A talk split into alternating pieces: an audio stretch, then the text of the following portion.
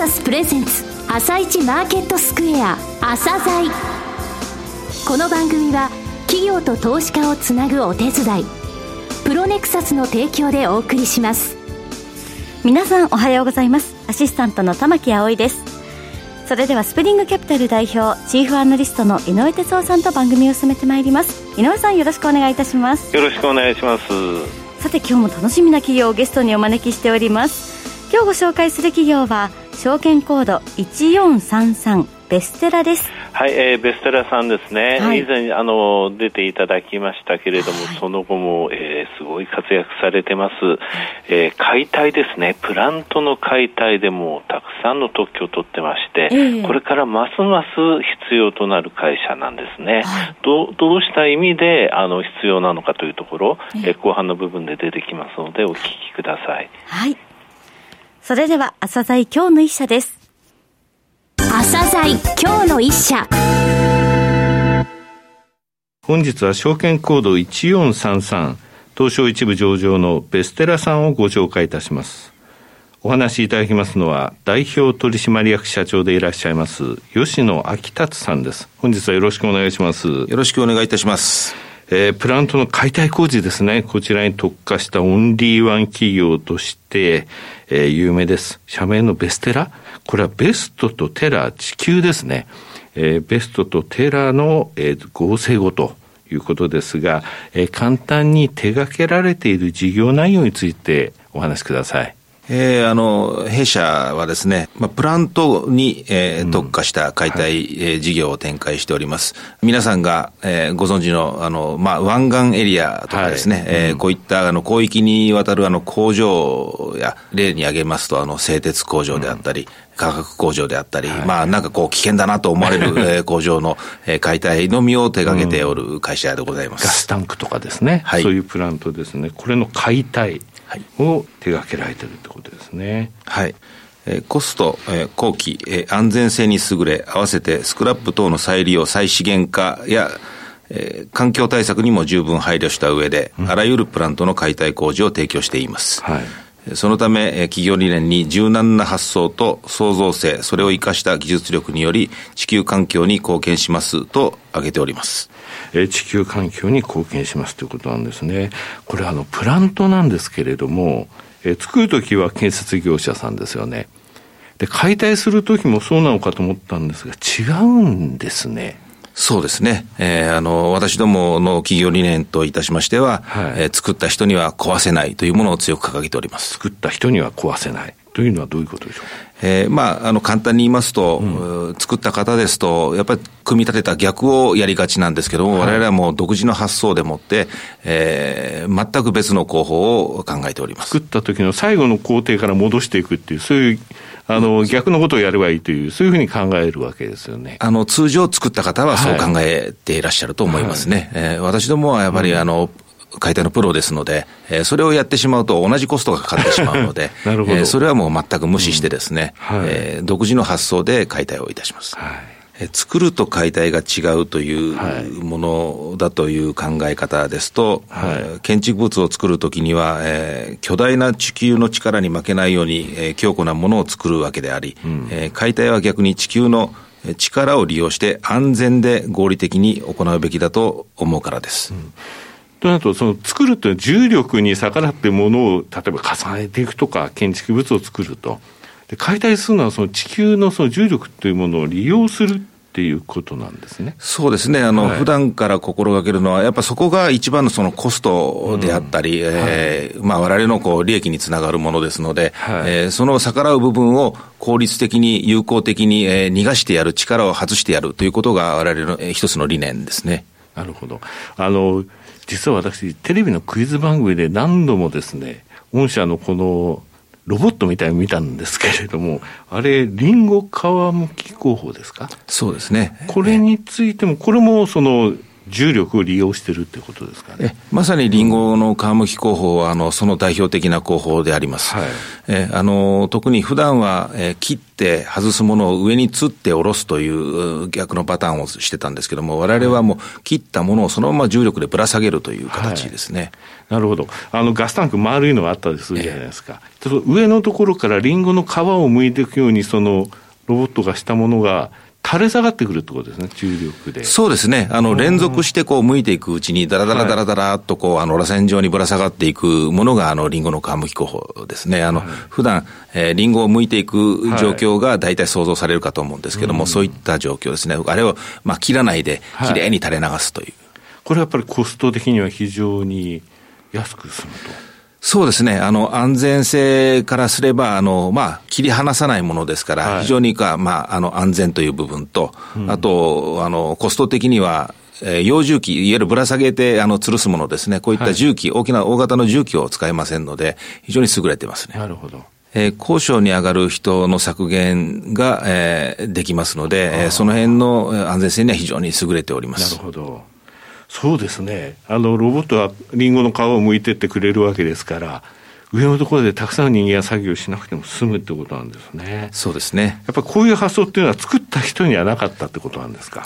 そうですね。あの、まあ、従来は足場を組み上げたりとかですね、はい非常にまあ、手間暇かけておりましたけども、我々はまあ足場もかけませんし、えー、あの、本当に、えー、もう一本の線で解体していく。という形ですね。早く、そして安全に、そしてコストも安くってことですね。はい。まあ、オンリーワン企業ですから、もうこれ自体が強みなんですけれども、社長の考えられる、それ以外の強みですね。どういったところでしょうか？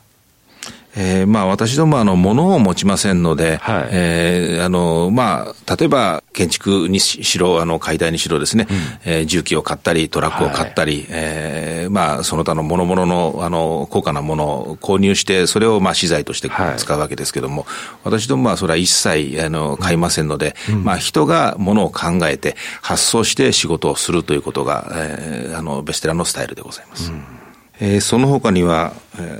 ー、設立からもう46年もプラント解体工事をやってますので、はい、えー、プラントの解体のトータルマネジメントを提供しております。うん、えー、まあ、その点にからすると、一気通貫でエンジニアリングマネジメントの提供可能だということです。一気通貫ということは、あの、広報の提案、設計、それから外注手配、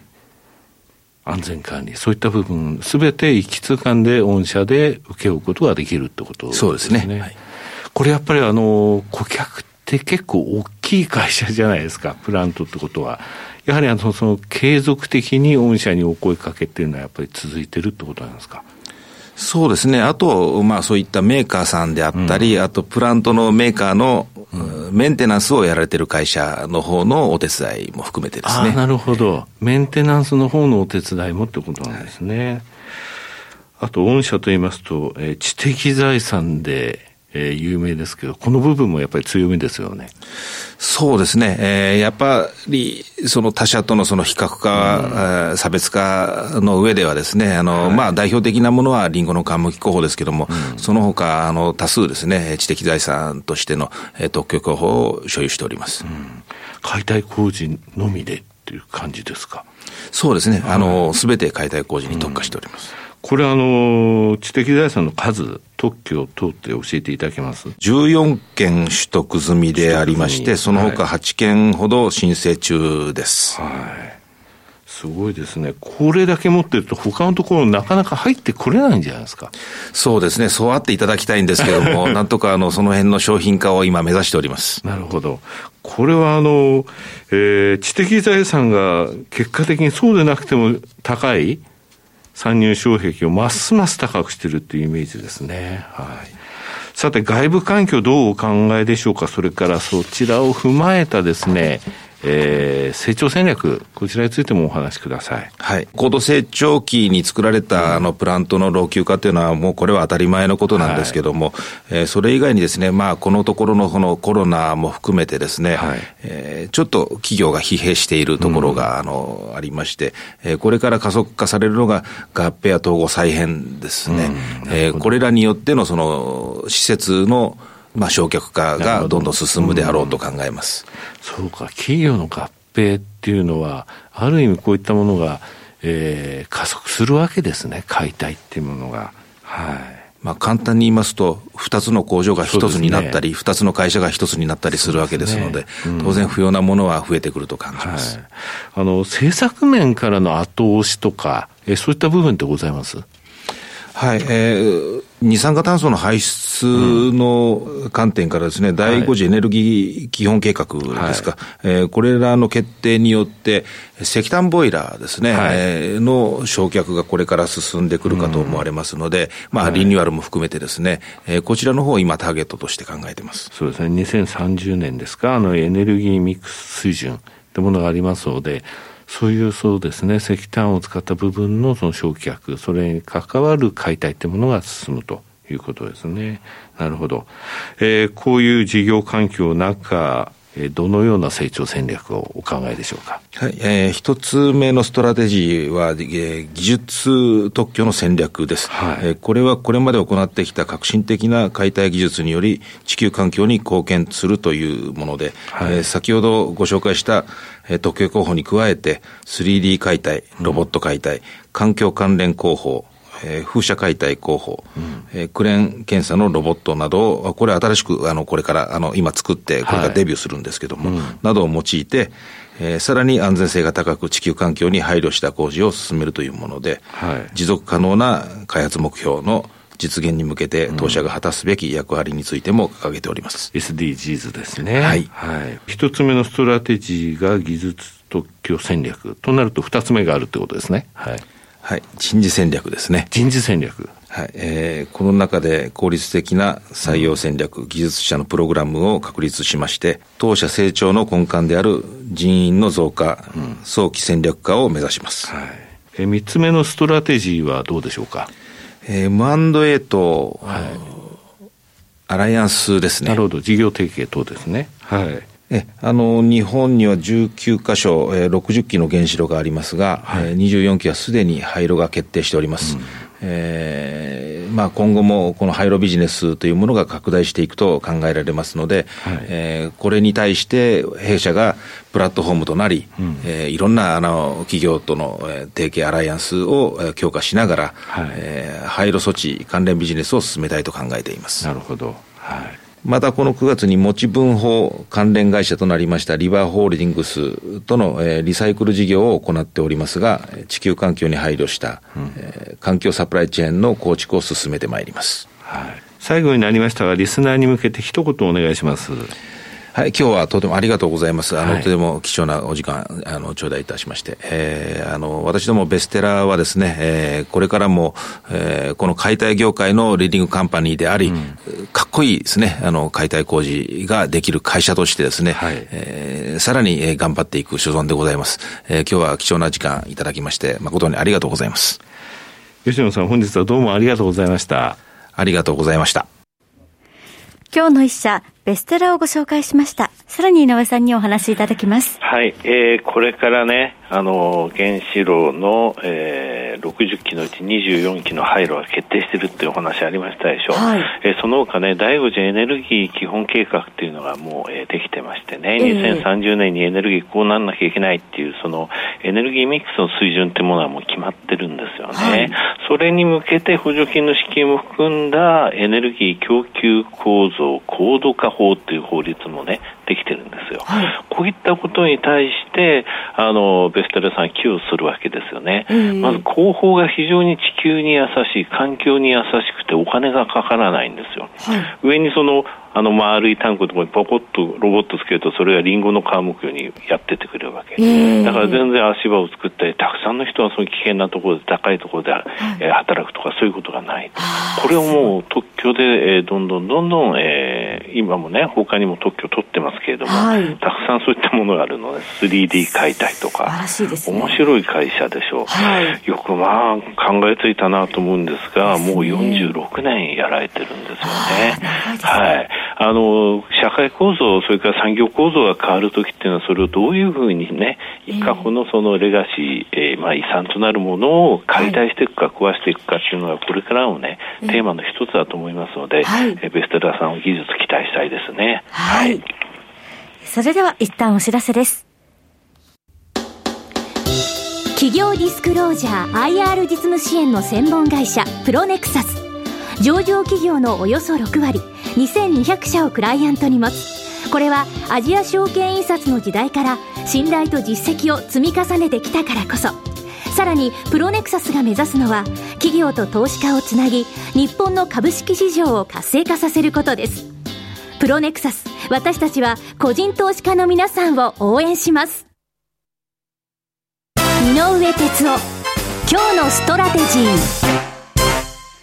それでは井上さん、後半の解説もよろしくお願いいたします。はい、えー、大統領選近いんですけれどもね、その前にこの番組でも申し上げた、コロナ対策の追加経済対策ね、アメリカ、これが一つテーマですよと、えー、10月1日でアメリカの航空業界のところの人員削減をしないっていうのはもう止まっちゃってるんでね、うん。はい、これからペイオフとか、えー、いろいろ出てくるのよね、そういったところは心配されてるんですが、ペロシ、えー、民主党の下院議長、えー、48時間19日までって言ってて、その後24時間延長って言って、また24時間延長で、おそらく今日が山場ですよ。あのトランプ大統領も1.8兆ドルまで、えー、その資金を増やしたんですが、予算、はい、え民主党は2.2兆ドルって言ってるわけなんですよね。はい、これがですね、本当にあの州内のところで通るか、ここが合意したらすぐ上院の方に回ってすぐ可決されるんでね、はい、ここできるかどうかって一つ大きなテーマになっていて、えー、その結果、これはけど、いずれどうなるのっていうと、これまず一時的な対策でしょう。はい、この後、もし民主党がバイデン大統領となって、それで下院はまあほぼ民主党を取ると、で上院も取ってトリプルブルーって言われる状況になったときに、まあ、財政のばらまきですよね、が行われると、それから富裕層、大企業家に対しては増税っていうことになるのね、それでじゃあ、バランスシート、どれぐらいその財政的に赤字になるかというと、2兆ドルって言われてるんだよね。今回2兆ドル打ったほかに、えー、年次のところで早い時期に2兆ドルの赤字が出るって言ってるんですが、はい、えー、アメリカの財政年度っていうのは10月から9月なのね、えー、でこの間の9月の数字っていうのはもう出たんですけれども、はい、えー、3兆1000億ドルを超える財政赤字、3兆1000億ドルね、これ、去年の3倍なんだけど、この3兆ドルって何かっていうと、春に新型コロナに対する経済パッケージっていうものを発表したのね、はい、これが丸々3兆ドルなのよ。だから本当、コロナの1回目のその、えー、パッケージの部分が財政赤字丸々になってますと、そこにここでまた2兆ドルを追加するって、そういったレベルの話だってことなのね。だからそれでこれからその、えー、ばらまき財政を、えー、民主党政権になったらやりますと、はい、で増税したところで、その差額が2兆ドルぐらいあるんでね、毎年。はい、となると2兆ドルがどんどん増えていくということになるんですが、うん、連邦の財財政赤字、はい、連邦の政府債務って27兆ドルあって GDP 対比でもう120%超えちゃって、えー、日本は270%もあるんだけどね、イタリアに次ぐ水準になっちゃってるのね。あそうそういったレベルのところまで来てるので、ただアメリカって財政立て直すときに急激に立て直せるんですが、えー、一時的にちょっと影響は大きいぞっていうことが一つですよね。はい、これから財政再建、ここを見ていってくださいということです。はい、わかりました。井上さん本日もありがとうございました。また来週もよろしくお願いいたします。この後は東京市場の寄り付きです。朝鮮この番組は企業と投資家をつなぐお手伝い、プロネクサスの提供でお送りしました。